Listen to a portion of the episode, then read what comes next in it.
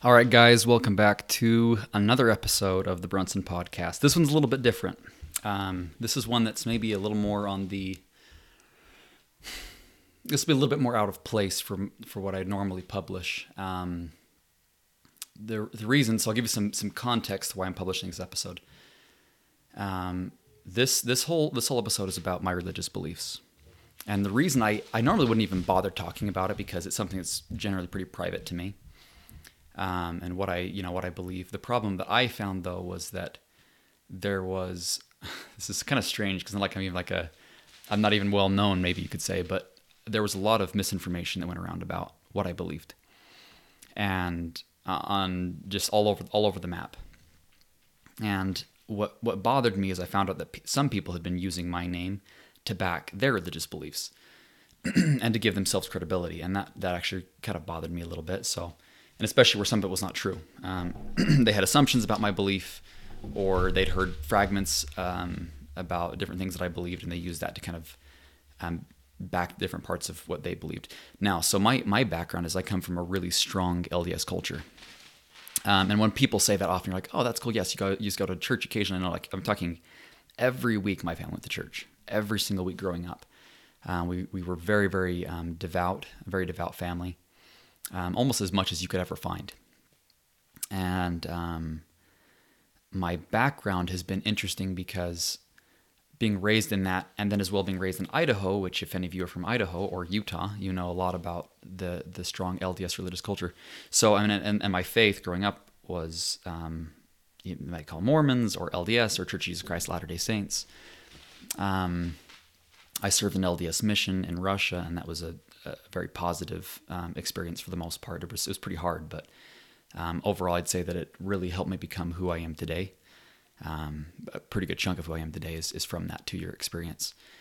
So here's kind of the here's kind of the journey, and I, I'm not going to share everything because if you want to know all the details, you can call me, um, and you can ask me. But I want to share this because I just want the record set straight, and I want those that have maybe gone through some things that I've gone through to feel not as alone as I did. And so this is kind of a maybe here it goes uh, type of type of podcast, but um, all I ask is that people be respectful of what I choose to believe.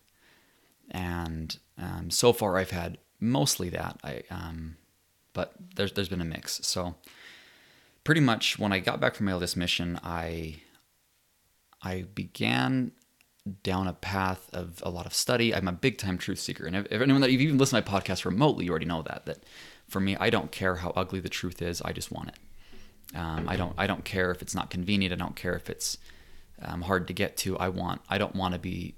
I don't want to live more or less a lie, you might say, or I don't want to live in a in a fantasy land of, of things that aren't true. So that led me down a path of a lot of study, and you mix that with some of the inadequacies that I felt um, the religion, the LDS religion, is very, very. Um, let's just say there's a very strong culture and a very strong desire for most members to feel um, to, or to, to behave like in a very very strict way and there's kind of almost this this um, culture that revolves around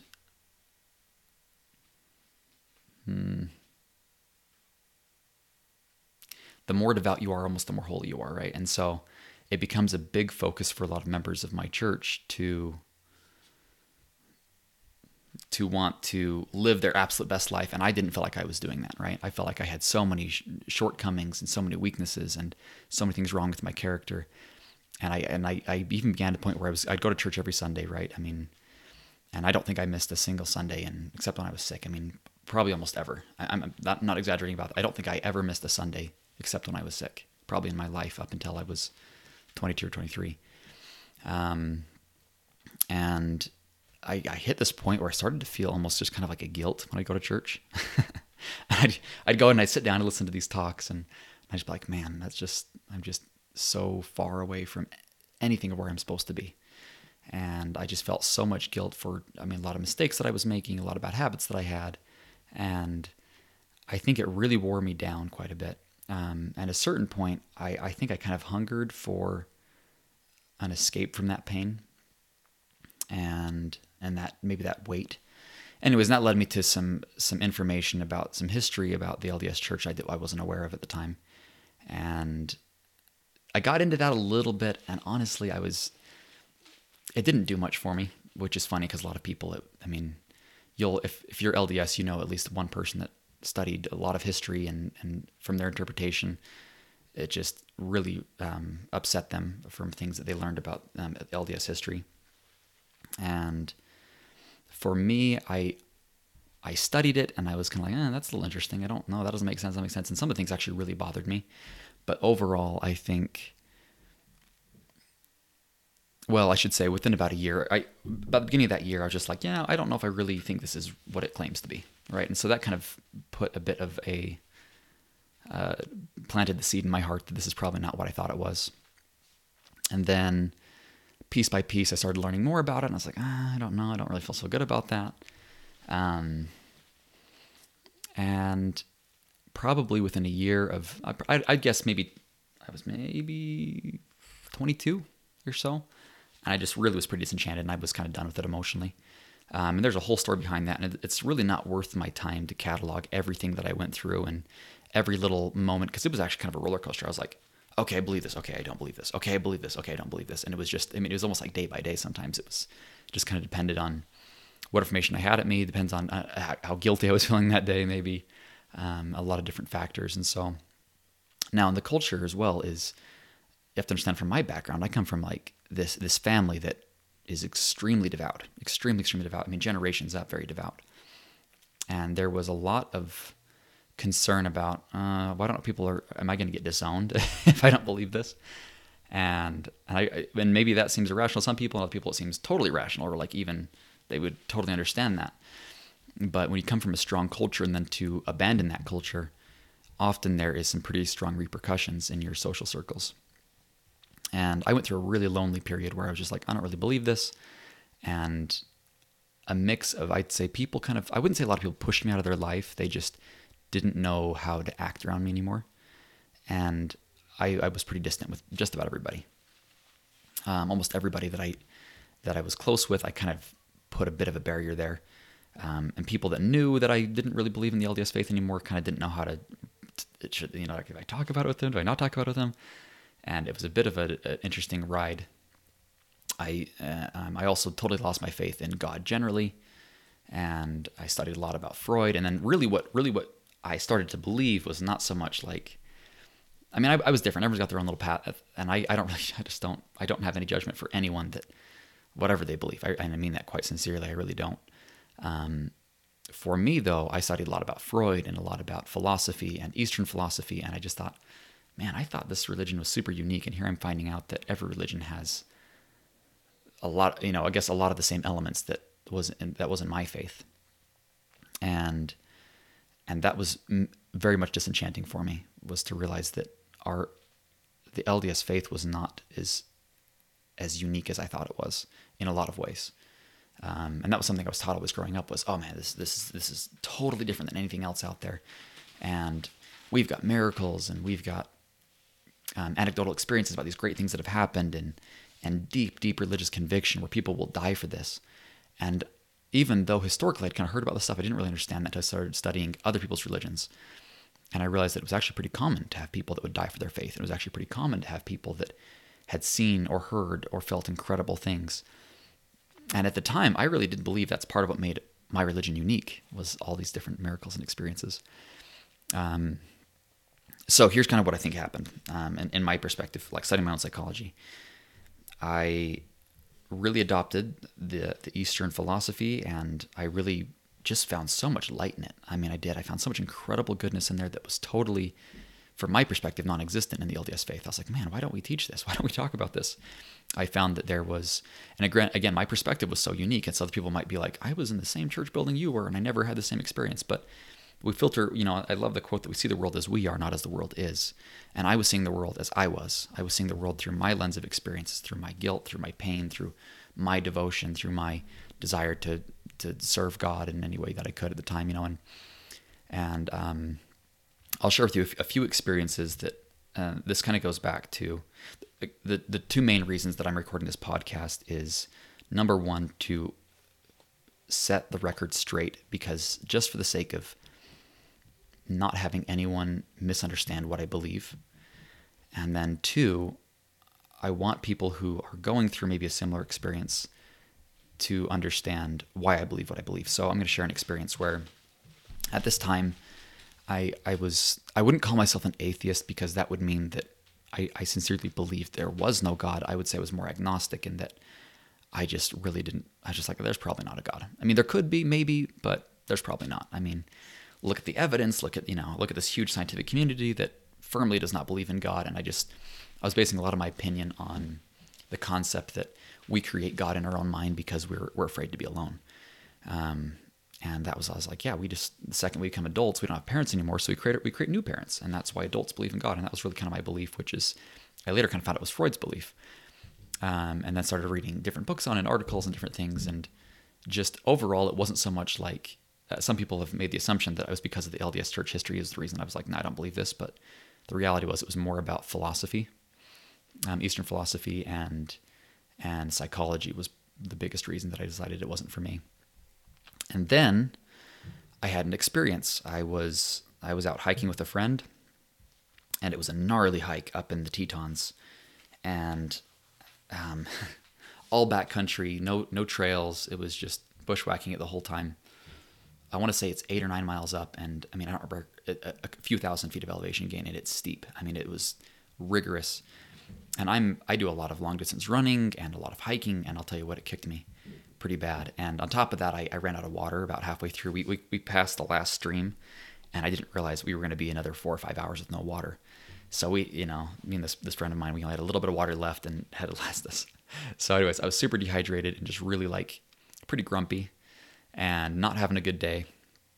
We get up to the top of this camp and it's just kind of a little bit uh, beautiful and ugly at the same time. It was all rocky with patches of trees, but the beauty in it was just this amazing view. You can see the Tetons right next to you, and then you can see all these enormous mountains. Um, and as I was kind of sitting there and reflecting, the sun began to go down, and I walked over and I just sat down on this rock and I watched the sun begin to set. And it was the most entrancing incredible experience ever. And I, I really, to this day, can't really describe what went through my mind. Part of it was I had such a bad day to start off with, and then to have this beautiful, exquisite view. And everyone knows that like climbs a lot, when you get to the top of the mountain, there's a euphoric feeling that comes from that sense of accomplishment. Anyway, so as I'm watching the sunset happen, I just see these vibrant colors and and then from my dis- from the distance, I can see several cities. Um, I can see Rexburg off in the distance. I can see Idaho Falls off in the distance. I can see just, I mean, I mean, I, I really had about one quarter of the whole state of Idaho in my view, and I could see all these cities all around me, and and I saw these little cars driving, and I just thought, man, those people, you know, there's someone in that car, and and they're just driving, and they're totally oblivious to, I don't know, some person up here, and I just felt like a speck in the universe at that moment, and it was an odd feeling to feel like a speck in the universe, and and then I had this thought hit me and it was it was so profound and so unexpected. And yes there's probably a lot of ways you can explain this this through some kind of psychology lens but for me I know my own mind and I know when things happen serendipitously or when things are coincidence or when they're not coincidence. I know when I create things in my own mind at least I think I do right maybe we all assume that we actually understand what's going on and we don't but in my mind I know when I produce my own, I mean, you might even call it a hallucination, right? This was not that for me. And I had is almost like it was just the strongest feeling that there was someone out there that was that was aware of me and they knew my name and they were aware of what was going on in my life. And I should back up a little bit. If you spent your whole life believing in God and then one day decide there is no God, I can I can sum up in just a couple small experiences. There was one time I'm driving and I I had a scary moment. And instantly, right out of habit, I just start praying, God, please help me. And then this hollow, it was like a hollow echo chamber, you know? And it's like that voice, like that sound almost echoed back in my mind. It's like, there's no one listening to you. Like, what, are you, what are you, what are you praying to? And that was one of the most horrible feelings I've ever experienced, right? But I didn't want to believe in God again because I was afraid. I didn't want to believe in God because I thought that I was just too afraid to be alone. And and I didn't trust why I believed in God. I was like, I was raised this way. It was it was literally my earliest memories. We, we talked about stories about Jesus. Like that was literally my earliest some of my earliest memories. I'd go to church every Sunday, so I didn't even trust my own mind and my own instincts, and that's part of why I pushed God so far out of my life. Um, but then this moment, up back up on, or then excuse me, another moment that happened as well. That was probably one of the darkest moments of my life. Was just laying down, about to go to sleep, and right before I go to sleep, I often used to offer a prayer of thanks for the good things in my life. And I kind of, eh, I don't know, and I kind of just reflect on a certain sense of peace. And as I'm sitting there, like about to go to sleep, I just had this horrible, hollow feeling that I was completely alone and that my life meant nothing. Not so much that I didn't, I couldn't serve a good purpose, but that I could die today and it would mean it would just be a vanish into, into nothingness. My, my existence be snuffed out. And so for for months and months, I'd been experiencing those kind of feelings of just very much a loneliness, very much um, a desire to want to find truth and peace.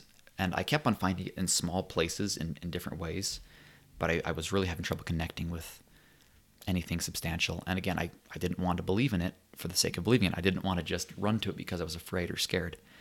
I didn't want to run to it because I was lonely. I said, I, I don't care what the truth is. I, I want it in its purest form, even if it's ugly. And at the time, I was like, this is my life. I am alone, and I have to accept that. There is no one that's going to come running to my call when I pray. That's just reality. And it was a hard pill to swallow, but eventually I kind of got over it. Anyways, I'm up in this mountain, going fast forwarding back to this experience.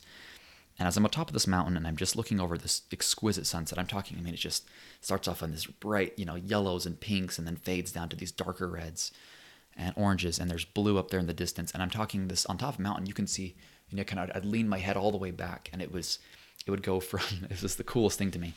It would go from these bright, vivid colors and it would fade out to a blue, blue, and then dark blue. And then it was black and the stars were coming out behind me, right? So it's this whole spectrum of colors and it was like two different worlds blending right? The sun on one side the moon on the other and these stars and it, it really was a spectacular scene. I mean it's something you can't catch on camera. It's something that you couldn't possibly even describe right? But if you've ever experienced that before it's it's unlike anything you've ever seen. And um, so at this time i i had this strong feeling just hit me. I mean it was just like it was like something was like punched me in the chest and it was totally unexpected. It wasn't something i think i was asking for or looking for but it happened and it was this it was this feeling that, that there was a being out there that was keenly aware of who I was, what my name was, what I was experiencing, everything. So with that, I had a radical shift in everything. I mean, it was like it rocked my whole world, right? Because I'd really found peace without God, and I just started sobbing. I mean, just crying. And my buddy's there; and he's looking at me funny, like, "What on earth is going on with this kid?" Because I'm just like, ah, like crying, and I'm like, I mean, I, I couldn't stop because I'd never I had never felt that level of love before in my memory. I'd never had experienced that level of love before. And I know and and I and, and I know and again I'm not here to prove anything to anybody. I know I know that there's like this okay, but you know, you were hurting, you were lonely, you created this experience. I don't care if anyone believes me or not. I know when I create an experience and when I don't. That was not that. So I'm either psychopathic and I literally hallucinate, or that was a real experience. And that's my only two options at this point because that was not something I gently created or it was just like I'm choo- I want to kind of like like reaching for a feeling that that wasn't there that wasn't this. It was unexpected and it hit me like a Mack truck in the chest. And from that point I've never questioned the existence of God. No but for a long time I thought I don't know what God is. I, I mean it definitely didn't make me believe in in the LDS faith. It was just like okay, there's definitely a God. There's definitely something out there, and I don't know if if it's even God, right? It's just there's someone out there that was keenly aware of me, and I, I felt it almost like like when you can sense someone's presence when they walk in the room, and maybe that's unique to me, but sometimes you can feel when there's a person in the room with you, and it was a feeling like that, uh, a keen sense of an individual that and and love that I, I can't really describe. Um, and then fast forwarding through this, I, I really kind of found peace for quite a while with this this middle ground. I'm like, okay, here's what's going to happen. I I personally am opposed to drinking and smoking and, and drugs, premarital sex, all of it, which is the LDS faith. That's how I was raised. I never saw a reason to change that. I never saw a reason that made sense to uh, shift my values. I thought about it a lot. Um, there's some great benefits I've been told to drinking wine once a day, But for me, it was something that I, I thought was too risky. And why like, oh, it's not risky. Everyone does that. Okay. I know that I can control myself, but I've seen a lot of alcoholics. And even if I can control myself, that does not mean my kids can. Okay, so why didn't you just try it? Well, because if my kids ask me, have you ever, do you ever, did you ever drink? And I would say yes. And they go, oh, well, dad drank and he turned out fine, so why wouldn't I? Now, I know that's not a fine science. I'm not saying any parent that drinks is bad. I just, for me, it was something I didn't want to deal with. I didn't want to deal, with children that could end up being alcoholics. And I said, the best chance I can give them to not do that is never to drink myself. Now, why did I never smoke pot? Exact same reason. Do I think it's a very fascinating thing? Absolutely. Do I? Am I very curious what's, what, what, what, would, what would happen to me if I took a trip? Absolutely. But for me, I didn't ever want that to be a problem. And I don't know if I'm going to, I don't know if I had to develop an addictive personality. I have no idea. You know, I don't know if I had a bad day and I turned to the bottle or I turned to the substance. So now, do I, now, but do I believe this because my religion told me that? Mm, no, I believe it because I decided for myself. And I do trust that despite the religion's maybe some possible shortcomings, it has a pretty good track record. Um, and that was an interesting element as well. So, as far as my standards went, I found a lot of peace in this zone where I believed in God. I connected with Him. I'd pray every day, and I would I would deeply feel connection. This wasn't exaggeration. I would feel connection, and it was just like the most beautiful feeling to finally feel like, man, I've got someone on my team, and I've got someone who does care, who is listening. I don't even know what His whole intention for me is, um, but it was it was very refreshing. And of course, I borrowed from my old perspective as a member of the church, the LDS Church, to kind of um, bolster that image of God. And I didn't I didn't know for sure, but I was like, well, this is what I was taught to believe, and as far as my belief in God, that that part is there. Um, so as far as my standards went, um, this is something I've encouraged everybody that's going through a faith crisis. I'm like, just be careful with your standards. Whatever you do, don't jump into substances. just don't. Wh- why would you do that right off the bat? And I'm not going to judge someone if they what what they do. Again, I'm that's that's their business. But for me, again, I thought that just doesn't seem very wise you had an anchor your whole life, you suddenly throw out the anchor and then you just get blown around by the wind. That doesn't make a lot of sense. Now, what you choose to believe is different, but don't jump into a world you're not familiar with. And you might think, oh, I didn't realize that you don't mix certain drugs and alcohol, right? But everyone else that was raised that way might realize that. So, in other words, there's a lot of different risks that, that are just inherent with you being ignorant. And that's my big encouragement to everybody is like, just don't don't fool around with stuff until you're very, very, very, very sure about introducing something that could be very dangerous. And on top of that, count the cost. Now, do I judge? And this, this is another little topic for me, like tattoos, the same thing. I'm like, I don't judge anybody if they want to get a tattoo. That's up to them. But understand that your brain's not developed until you're 25. At least that's what we're told, right? And then point two is often don't don't do it after traumatic experience because then that fades away and you go, what on earth I do that for? That's a very similar thing. When you when you have a faith crisis, it's it's high trauma, and as a result, you're prone to make some really stupid decisions. And I'm grateful that I had parents that, even though didn't eye to eye on everything at this time, it was like a lot of love and a lot of support. Um, and my dad once told me, he said, just be very, be very careful about whatever you decide to do. Be very, be very deliberate. And it was a good reminder for me that you have to be so careful whenever you, whenever you take the largest chunk of your life and you move it away. Something's going to fill the gap. You don't know what it is yet, but something will definitely, most certainly fill that gap and that's definitely and that's that's exactly what happened to me so um, I go through this experience of believing in God, keeping pretty high standards. There were some things was like, I just don't care about, right? Part of LDS faith as well is you don't buy things on Sunday. I didn't care about that. You you have certain things you do on Sunday, certain things you don't do on Sunday, and for me that that radically changed. Now my beliefs, and I tell people I'm like, hey, don't don't ask me to do like LDS stuff because I don't believe this, and and a lot of people didn't even know anything about this at all because I kept it private. It wasn't I wasn't out there trying to convince anyone else because again, I wasn't confident enough in my own decision. That's something that frankly maybe bothers me. I, I should I, I'm I'm careful saying this because I don't know what everyone else is going through and what their experience is, but for me, I thought I can research this for 10 years and still not I should be very careful about opinions I throw out especially being someone who has, I believe, some some influence. Um, not over everybody, but over some people I know that, um, and I found this actually very quickly that people heard about religious beliefs and were like, oh, and immediately they just dropped it. It was the weirdest thing to me, and not just not immediately dropped it, but it, it destroyed a lot of their loyalty towards those standards. And I was like, whoa, whoa, whoa, okay, my belief changed. Why you? What do you mean? You're, you know, it was almost like they were looking for a good, a good reason to drop their standards. And that's part of what what has bothered me with a lot of this process is that people looked at me and and made a lot of assumptions. And people, would, people just have some crazy things. I mean, they're like, oh, so you're doing drugs now? I was like, what on earth? Why, why was, why does that have to be the assumption that my faith changed and then I was, that I was living this crazy lifestyle, um, which wasn't the case. Even though I wasn't say I was living like this perfect LDS lifestyle in, in every way, I still kept very high standards.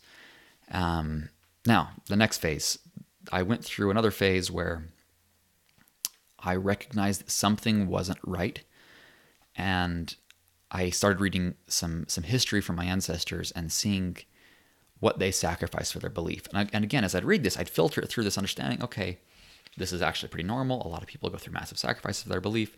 A lot of people have what we call a testimony. Um, I get that, but something in it was lingering, and I think that my connection with God allowed me to kind of say. And so I asked some hard questions to myself. I said, "Okay, Brunson, how much of this is your pride? How much of this is, a, is how much of this is that you're terrified of being wrong?" And I hate to admit this, guys, but the reality is I'm very, very much attached to my own like image of being right. I don't want to be a person that's a sheep, right? And that's if you guys know me even at all, you'll know that about me. I don't like to be a sheep. And I felt like inside the LDS church I was being a sheep. And I began to recognize that I had so much ego attached to my belief. That's why I was keeping myself in a safe spot. I could kind of like be in this little lukewarm place because frankly, it's like, yeah, I can kind of play either side that I want to and always be right. And again, I was more attached to my ego and my own sense of correct thinking than I was to the truth again. I was like, okay, so the truth is still elusive for me because I'm now too afraid to even see the truth if it bit me in the face because right now I've I've become I've developed this new like ex-Mormon persona and people know me that way so that's what I'm starting to adopt as my belief. And it was really clouding what I was seeing. And so I began to question, okay, Brunson, what's going on here in your head? And as I connected with God and as I was trying to find peace on this, I, I thought, okay, you have a lot of ego attached to this. So you can't trust anything that you're feeling.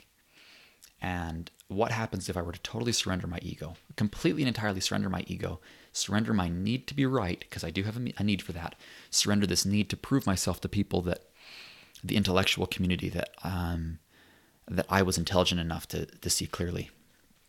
Um,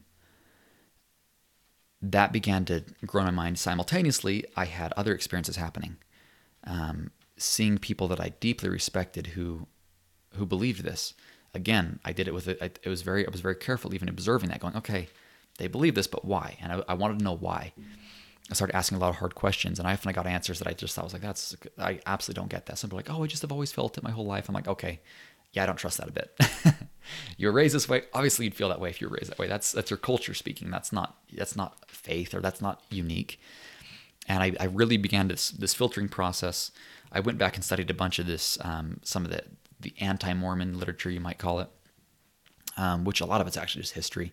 Some of it's complete bullcrap. Frankly, there's just no other to say. It's just completely garbage.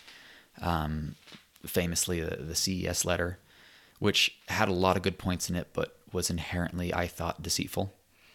And that, that kind of actually that kind of put a big, pretty sour taste in my mouth because a lot of people I know that had left their faith for that reason. That was kind of like the big thing that pulled them away. I was like, this this this guy is not offering an honest or, or a valid explanation of things. He's he's deliberately tainting the facts. And it actually really bothered me. I'm like, who does this guy think he is? Like, he was claiming to be some kind of saint, and that he was like, oh, I'm just, I'm just a truth seeker, and this and this. And then I write sales letters, right? I'm a marketer. I, I do online marketing. I write these kind of things. The way he wrote that was so, like, classic Exhibit A sales letter. Um, it was actually kind of shocking. I was like, okay, that's a little weird. Like, why are you writing this like you would a sales letter? He was deliberately doing like all the main tricks that marketers do to get you to sway an opinion from one way to the other. And it all started the exact same way. I'm just a honest father. Anyways, that's a whole that's neither here nor there. If you have any questions about that, just just write me because I thought the guy was full of crap. So um, he did he did offer some really valid points, and I'm not going to deny that. And a lot of them, I'm not saying about got an explanation for, but I just thought it was kind of ridiculous, and that's why. So a lot of the history stuff, I was like, I wasn't there. You know what I mean? And we can look through the lens all the all we want, but you just have no idea. And again, I was looking at my own life. People saw and they heard little whispers. Oh, Brunson's like not active LDS, or he's this ex-Mormon, or whatever and they'd make a lot of assumptions based on that and they'd draw conclusions and they'd connect the dots their own ways. I'm not saying a lot of people even cared that much but some people did. And i was i was like always shocked. I'm like what the heck? I'd have someone tell me that. I'm like where did you even hear that? Oh well so and so told me who told this person who told this person i was like what? There was like four or five people that like were, i was like why were these people talking about this? Like what's the big deal you know? I'm just going through my own journey right now and everyone does. Um and so by the similar token i looked at the lds church history and go like i just don't know. And frankly i i think that a lot of things I'm not in a hurry to figure out. Um, and a lot of people might think that's naive on my part, but I just don't care. I really don't. I really don't. I take the best out of things and I, I move on. Um, anyways, so this is the last step of maybe my journey was I went through a full surrendering of ego. And it was kind of this day I said, okay, Brunson, like, if you're really willing to surrender, then surrender. And if you're not willing to surrender, then how can you ever trust what you're feeling? So I said, okay, if this is all, I was like, let's make the assumption this is all true, just for the sake of argument, just for the sake of even appeasing my parents, because they really wanted me to to find some kind of connection with this because that was their whole life. And I said, I probably owe it to myself, my family, my posterity, and my ancestors to give it an honest effort. And this time I'll do it from perspective of not being indoctrinated in the because when I grew up, there's no other option. It was just that was that was the way, and there wasn't an option for me. I didn't feel like. I never made the choice based on my own perspectives. I made it based on what maybe even other people wanted me to believe. And this time I said, this time is different because I already know I believe this for myself.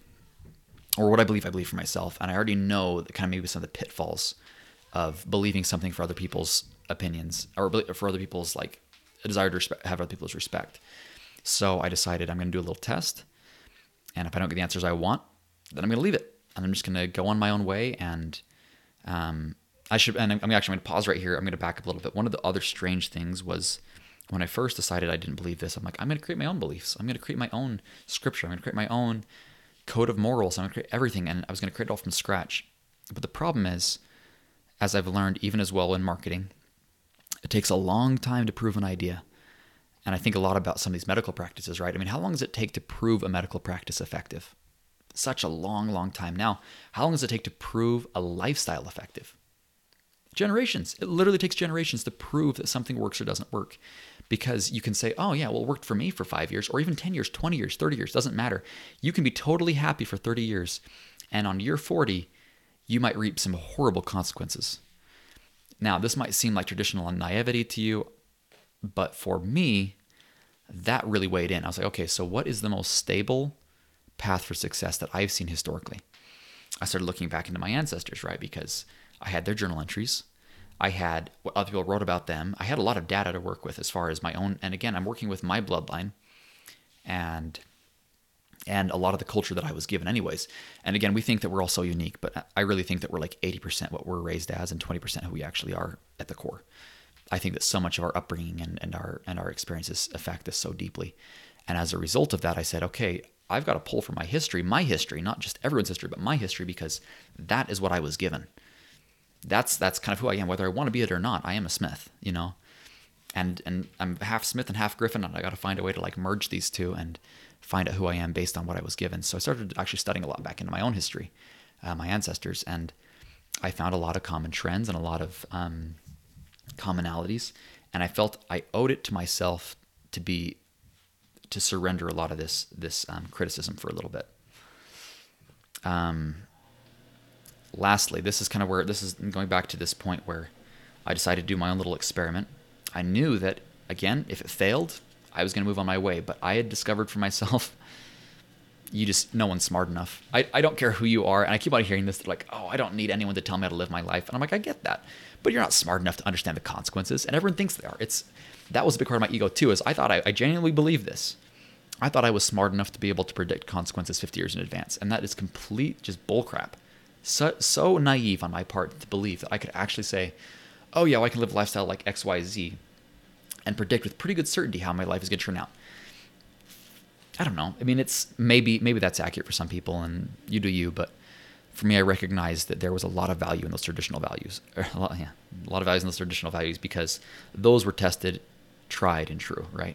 Whether or not they were perfect, I'm not going to claim that they created this utopian lifestyle because they certainly don't. But I looked for the ones that had the most commonalities, and I, it's kind of like Seven Habits of Highly Effective People. Stephen Covey even wrote that that book was based on a lot of religions. He said I, I had to make sure that each of these seven habits were identifiable in each major religion, because I wanted them to be so timeless and so true that you couldn't say, oh yeah, well it worked. Even if it worked for 100 years, that's not good enough. You want it to have worked for a thousand years, and then you know you're really building on a, a, a solid rock. So, moving all the way back here, this is this is the final step in my journey was this experiment. And I was very skeptical and I set up a lot of parameters for myself. I set up a lot of um, necessities. I set up a lot of things where I was like, I knew that I had to be willing to accept either answer. And I had to emotionally go there on both ends. And I did. I went, okay, let's say you accept this. What's going to happen?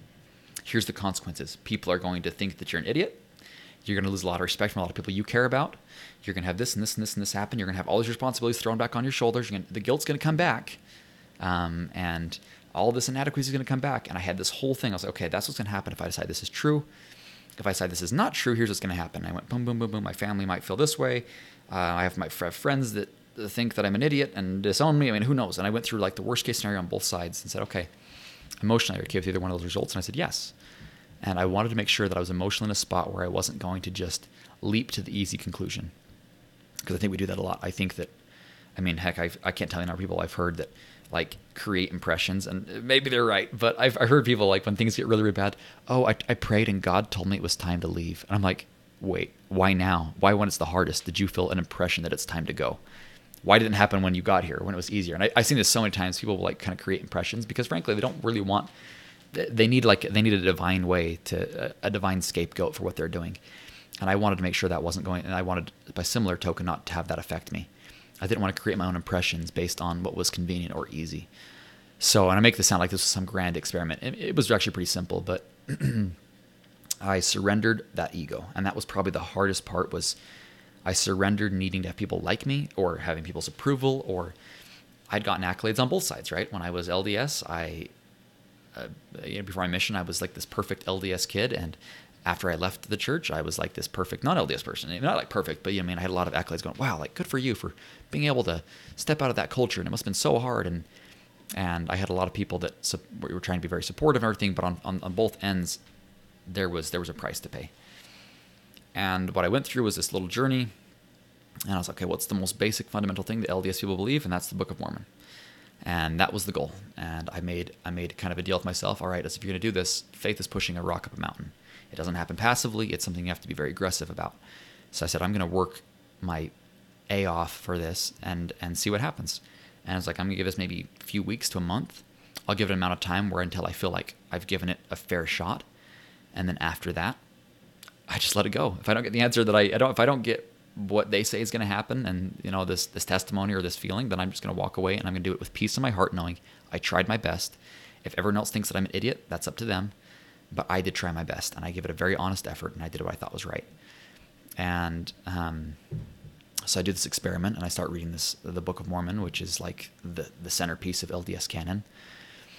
And oddly enough, I just had my mind explode. Like it was just incredible. I, I was experiencing things that I hadn't experienced in a long time. And then the weirdest thing of all happened. This is one thing that I did not understand about my own psychology. This was funny. I had boxed up a bunch of memories, and that's that's embarrassing for me to say because I hear talk about like how I'm just very rational. Uh, yeah, I'm not rational. The reality is that I boxed up all these memories because they were hurting me. I had memories where I saw things that could not be explained except that there was some kind of divine something that was going on. And I'm talking, I'm, I'm not talking like random dumb stuff. I'm talking about things that, again, I'm a rational person. I don't believe half the LDS stories out there. Um, maybe even, I thought not even that much. I don't believe 90% of them probably. And so for me, I it takes a lot for me to be like, oh yeah, that totally happened, you know. Or if someone has this cool experience, I'm like, that happened to you personally. Oh no, it happened to my buddy. Okay, don't believe it. Like, I'm not trying to be like a naysayer. Just I'm like, I don't trust. I don't. I don't want to like use someone else's third person anecdotal. My friend's friend's cousin's uncle heard this. I, I just it's it's the kind of waste of my time. So when I say that I had these experiences, these were happened on my mission. They happened before my mission there was times that crazy things happened to me and i can sincerely tell you that there was there was no way like my rational brain cannot find another explanation and i boxed them all up and i put them in a little chest and i locked it in my brain and i pushed it in the corner because on one end, I had all this guilt, remorse, Eastern philosophy, LDS history that was tearing me in half on one side, and then other side was this these beliefs and these experiences that were ripping. I mean, it was it's like my it's like my soul was getting torn in half. So I had to choose one, and one of them I chose to box up and forget, and I did that. And so when I started reading the scriptures again and reading the Book of Mormon again, I had my mind. It was like it's like it gave me the key to unlock that thing, and it, it literally happened almost at once. It was like this like this explosion, and these memories came flooding back into my mind of experiences that I had and things I'd forgotten about, things I, I wasn't even consciously aware of three days before even existed.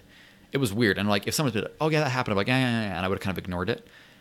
Or I'd been like, ah, oh, yeah, it was probably just some, you know, uh, you know, I'd kind of like didn't even want to finish the statement because I didn't want to have to think about something that was going to hurt me or cause me pain. And so, um, with that, I had a flood of memories come back and I had a lot of different things hit me all at once. And I've read some really good books, but I'll tell you right now, nothing was affecting me like that book was at that time. Um, I was feeling this larger than life feeling in my life. I felt invincible. I felt purpose that I never hadn't felt before in in years at this point. and it it was deeply affecting me. Um, and it was then I said, okay, this is the last step. Is that I'm going to embrace as, as an identity. I the test to me was pass the flying colors. I was like, there is no way, there is no way that this happened any other way, but that this is real. And, and maybe that's just for me. I don't know. I again, I don't care if no one else believes this. I, I sincerely mean that. I, I, I really think that I could have dang near everyone I know be like, I don't believe this. I'm like, okay, I've already been there. I've already been the odd man out. I've already been the one that everyone else thought was completely nuts. Everyone I, I loved and respected thought I was crazy. I've already been there. Um, okay, I'm happy with my belief. I'm happy believing that that the Book of Mormon is is is inspired by God, and that's that's it. Now, do I know everything about it? Do I know the history? No, and there's a lot of things I tell you right now I can't explain. All I know is that I had a profound experience with it, and that's worth something to me. It's worth a lot to me. It's worth enough for me to embrace it as a lifestyle, and that's what I've done. So I've I've since then considered myself a member of the church. Um, am I like the star? Am I am I the star member? Absolutely not. Do I still swear? Yep too much. Do I still do a lot of things that LDS people aren't supposed to do? Probably, but I do believe it. And um, now people ask me like, "Oh, like, so do you know this is true now? Did you did you like know the church is true?" And I was like, "No, absolutely not." In fact, the church is uh, very interesting. It's a very interesting organization, and I, I, respect what it does, but I don't really much care for it. Um, I like the gospel, though. I like the LDS gospel. I like the Book of Mormon. I like what it teaches, and I'm I'm very much committed to doing my part to help in any way that I can to expand that and give other people that opportunity that I was given. So um, all this coming back all the way around, I very strongly believe it, and I I don't want it confused in anyone else's mind. And I honestly am fully willing to accept that that may not always be the case. Um, and maybe some people don't like that I say that, but sorry, like that's the reality for me. I have gone through a, a, a, really rough experience and I've come out of it finding peace in where I'm at. And the more I go down this path, the more it has completely expanded my mind and and transformed me and made me the very, very best version of myself. And I can say that with, with a very strong confidence that the, the the LDS path has completely transformed me into the best version of Brunson. Um, I simultaneously realize that there's tons of great truth that is completely absent in the LDS faith. And I, I tap into that too. But the core and the anchor for me is is the LDS religion. Um, that is that's who I am. I've I've accepted that as a as a, even an identity. Um, and why why why I'm big on identities now is, is a whole different podcast maybe, but big believer that you have to attach yourself to something bigger than you, and you you um, hitch your hitch your wagon to the stars, as they say. And that's what I feel like I've done. So, a um, couple of things that I want to share here, not because it, this was tricky, and even recording this, I asked a lot of friends, I'm like, "Hey, do you think I should even record this?" Because I don't really want other people's opinions on. I don't want I don't want their two cents about what I went through. I don't want them to be like, "Oh, shame on you," or like oh i'm surprised you know i i don't know i just there, there's a lot of comments i've already gotten a lot of comments and i just don't really some of my i'm like i just don't really care but a lot of it was like, I just don't think it's anyone's business to know. But then I started hearing that people were more or less using my name as a way to say, hey, the LDS Church isn't true. I mean, Brunson doesn't believe it, and he's totally like out of that. And the more I heard that, the more it bothered me. Um, and I was just like, I that's not right. I'm not I'm not going around trying to make sure everyone believes the same way I do. Even though I would just be thrilled if anyone has has gone through the wonderful experience that I went through connecting with God the way that I did. I would just be thrilled. So if everyone everyone wants to talk to me about it, I would just love it. I really would because it made me so happy, and I mean that genuinely. It made me so so happy, and I would I just I, I couldn't be more happy if someone had have someone else go through that same beautiful experience that I had gone through. Um, however, on the flip end, um, I wanted to share some tips or some things that were helpful to me. Um, and I do this with a lot of humility and uh, not at all a sense of I got this and I've got it all figured out. I just, I think that at the very least, if we're going to suffer, we might as well have it mean something by sharing it, so that we'll not have to suffer the same way. So here's my honest opinions, and you can take it for what it's worth. If you are having a crisis of your faith, number one, I would say don't think that that makes you a bad person. And a lot of people will say that to you, but then like almost not flipping, they're like, yeah, but make sure you come back to the right side. You know what I mean? It's almost like it's okay to have doubts as long as you, you know, like there's always like a caveat there. But really, like I, have told people, I've said many times, if if things are true, you don't have to you don't have to like try to force it down your throat. It's like when you shake a, you know, shake something, you know, a, a large rock in a bucket of sand. The sand floats to the, or the rock will float to the top. Um, that's the way things work. If you put ice in water, it'll splash down for a second, but eventually it rises up to the top. And that is the way I think that truth works it takes time and sometimes you have to keep shaking the bucket for a while, but eventually the truth kind of finds its way up to the top. For me, that is what happened. I felt like I kept on shaking. I surrendered my ego. I surrendered my need to be right. And I kept shaking that shaking that bucket and eventually the truth rose to the top. So whatever you're at, I mean, I just think it doesn't really matter. The truth will rise to the top. And go through your journey and enjoy the goods and the, the good and the bad of it and and try to keep yourself sane. Tip two would be don't abandon your standards. Make sure that's the last thing to go. Abandon your faith. You know, I mean, like your standards is what you should really hold on to because those are the things that will affect your life down the road for possibly generationally. Maybe you'll disagree with that, but I believe you can have some fluidity with what you kind of want to believe and you can you can experiment with your beliefs and you can try to figure out what your values are, but be very, very careful whenever you um, mark yourself in any way whether that's the first drink of alcohol, whether that's the first time you smoke marijuana. I, I know that doesn't matter. I mean, just I, I just I just think be very careful. Um, if you decide that's for you, you know that you're gonna get nothing but hugs from me. I mean that. I really do. But I just I just encourage everyone to be. I just encourage you if you're going through that, be just very very wise and and as they say, ponder the path of your feet, and look down the road just a little bit. And I didn't do this all the time, and I wish I had and and every time that I didn't look down the road is when I have I've had things that have hurt me the most and that have come back to bite me. And I, I'm so grateful that I had people in my life that gave me the same advice. Um, and number three, I think, is just surrender your ego and be honest with yourself. And surrendering your ego is, is a really tricky thing because it feels like if you let go of the steering wheel, you may not get it back and I don't think anything good happens until you let go of the steering wheel for a second. Um, Christ said it best lose your life and you shall save it. More or less, he said surrender. And you will find control through surrender. And if you study Eastern philosophy, it's all about surrendering to the power. You don't fight against the current, you go with the current. And you harness its power that way.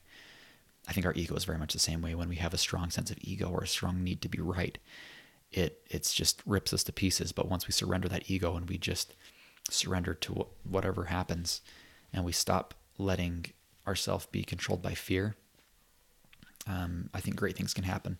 And some people, I feel like, I mean, and I don't know, I'm not here to judge how someone's people have done it, but I think a lot of people feel like, yeah, I did that and I left the church. I'm like, okay, great.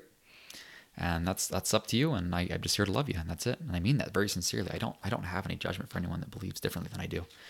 I and in fact, a lot of ways I get it uh, more than most, maybe not more than most, but maybe more than a lot of people do um, and I have a lot of compassion for it as well for some people that do suffer that way.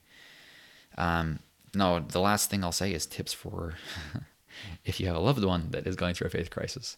And um, oh man, I heard some funny stuff. I heard some really funny things. People, some people. I mean, I'm not trying to call anybody out on this, but um, I love everybody. Everyone in my life, I love you whether you said mean things to me or not. I just I love you to death. But and I mean that. But um, don't don't tell people that they're being stupid or they're being ridiculous or they're being naive or childlike or whatever. I I think that's a pretty good slap to the face when someone is hurting so bad and trying to do what they think is right. It was that's a gnarly thing to say. Don't try to don't try to convince them through logic. Don't try to debate them on it, and just just cool the jets for a second.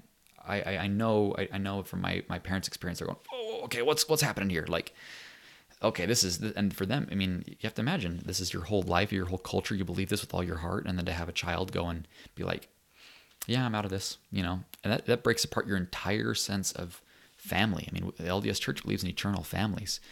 And to have someone say, yeah, I don't believe that, that's them breaking that chain. And it's a pretty big deal. And so I get it. But on the flip end, just cool the jets for a second and trust. If, if you raise them right, I think you can trust that they'll end up okay my parents were awesome and they loved me so unconditionally. And I think that's a large part of why I felt like I didn't have to prove anything to them. And it wasn't, you know, there were some there were some bumps and there were some there were some debates maybe and some conversations that weren't overly pleasant, but at the end it was at the end I felt nothing but love. And that is just worth its weight in gold. And I will tell you honestly, had I not felt that, I don't know if I could have I don't know what my ego would have done. I'd been like, I'm not coming back to that because they just they've told me, oh, you'll come crawling back. You know, like when you say something like that, that's just that's just a dumb thing to say because then you you involve their ego. So make it easy for whoever is you love. Make it easy for them to know they can just talk to you and they can come to you. They can soundboard off of you, and then they can say, hey, so I'm thinking about uh, about drinking. And then rather than going, don't you know that, that we don't believe that, and that, you know, and then freaking out at them, you just say, okay, tell me why.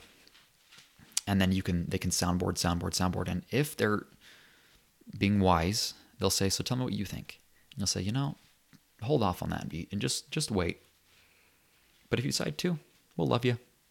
You might just go get yourself plastered and just blackout drunk, and we'll come pick you up, and and okay, that's that's the way it'll be.